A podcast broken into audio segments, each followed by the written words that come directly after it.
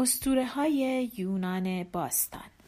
بر اساس کتاب داستان های یونان باستان نوشته امیل ژنه مترجم اردشیر نیکبور.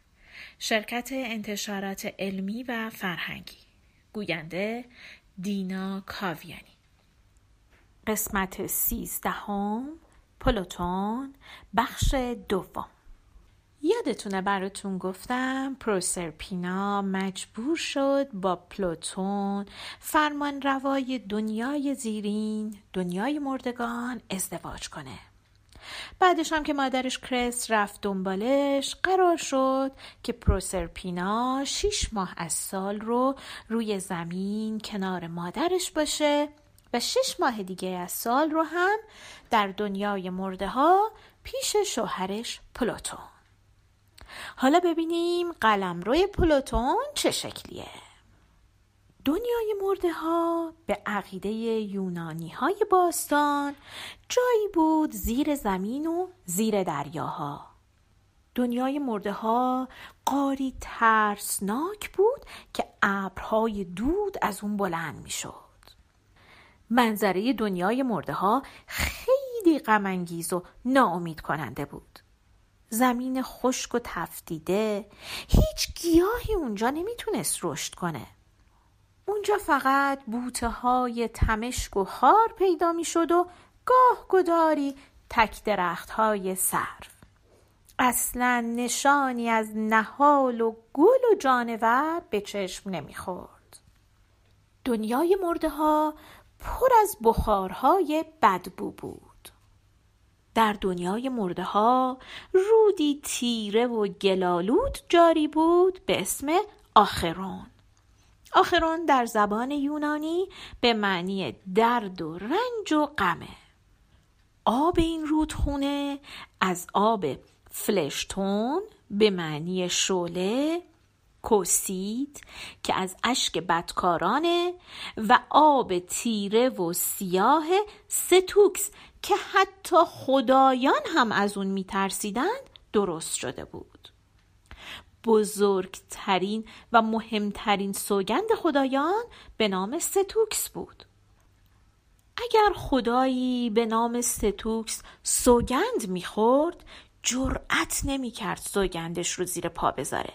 برای اینکه اگر به سوگندش عمل نمی کرد صد سال از مقام خدایی باید کنار می‌رفت. این دستور ژوپیتر بود. روی این رودخونه پر از ارواح مرده هایی بود که منتظر بودند به اون طرف رودخونه برن. برای رفتن به اون طرف رودخونه باید بر زورق خارون سوار می شدن. خارون زورقبان زشت و خشنی بود که مرده ها رو از رود دوزخ میگذروند. در یونان رسم بود که وقتی یه نفر میمرد و اونو می‌خواستن به خاک بسپرن یه سکه کوچیک تو دهنش میذاشتن تا اون مرده بتونه این سکه رو بده به خارون و خارون اون رو از رود دوزخ رد کنه. خلاصه روی این رودخونه پر از روح و شبه بود و اونا منتظر بودن تا خارون بیاد و با زورقش اونها رو از روی این رودخونه رد بکنه. تفلک اون روحهایی که پولی همراهشون نبود. اونا اگه صد سال هم به خارون التماس می‌کردن که اونا رو از روی رودخونه بگذرونه خارون به حرفشون گوش نمی‌داد.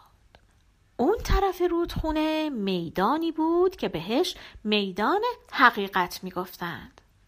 توی این میدون دو تا راه بود. یکی به اعماق تارتاروس می‌رفت و اون یکی به کشتزارهای الوسیون. جلوی این میدون یک در مفرقی خیلی بزرگ بود. جلوی درم کربروس نگهبانی می‌داد. که خیلی دندونهای درنده ای داشت و صدای پارسش هم خیلی وحشتناک بود. کاخ پلوتون کمی دورتر از این در و میدون بود. پلوتون با پروسپینای زیبا در این سرزمین وحشتناک توی کاخ زندگی می‌کردن دورور کاخشون رو ستونهای زیبایی فرا گرفته بود. اطراف کاخ هم خفاش هایی پرواز میگردند که بالا پرشون پاره پاره بود.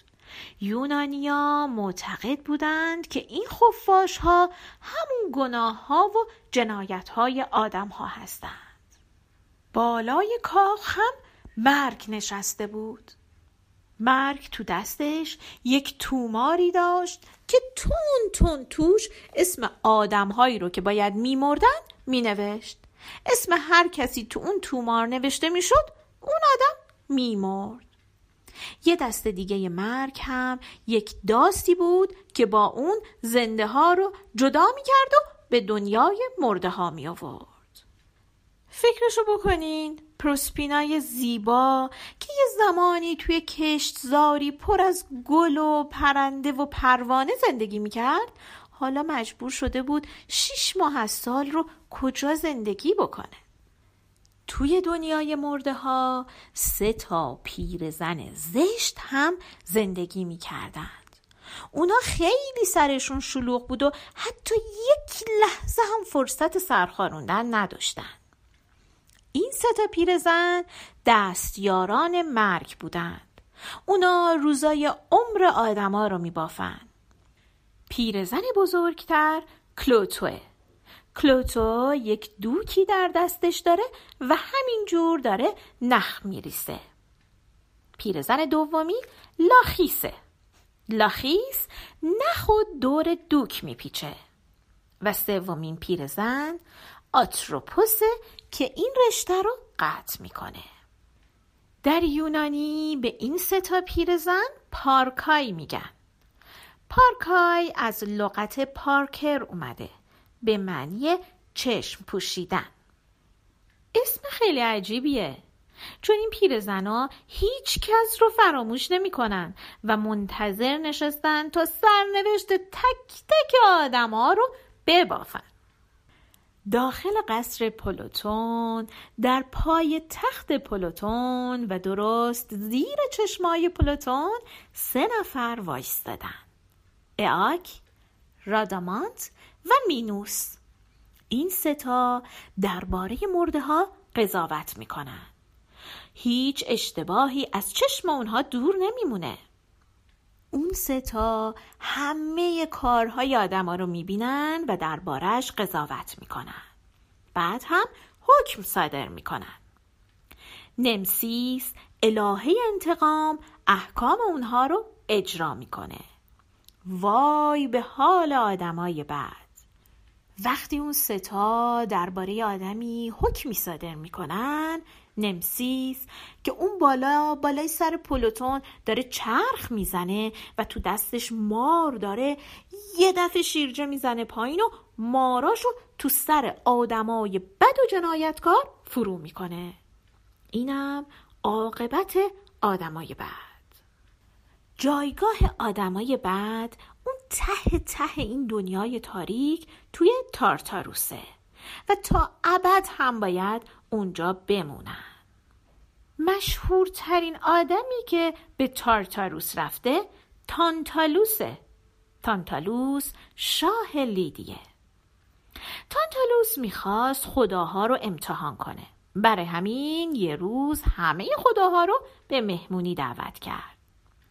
برای امتحان هوش خداها یه فکر شیطانی به سرش زده بود. تانتالوس پسر خودش پلوپس رو کشت و اونو پخت و گوشتشو گذاشت جلوی خداها. جوپیتر از دیدن این رفتار غیر طبیعی این پدر سنگده خیلی خشمگین شد. غرور خداییش شکسته شده بود. برای همین اون رو محکوم کرد که همیشه گرسنه و تشنه باشه. اجرای این حکم رو هم به عهده مرکور گذاشت. پیک آسمانی تانتالوس رو به زنجیر کشید و اونو در کنار چشمه خنک و گوارا که درختایی پربار روش سایه انداخته بودند نگه داشت. هر وقت تانتالوس می‌خواست آب بخوره آب ازش فرار می‌کرد. وقتی دستش رو دراز می‌کرد تا از این درختها یه میوهی بچینه شاخه ها از دستش فرار می‌کردن. و این شد شکنجه ابدی تانتالوس توی تارتاروس.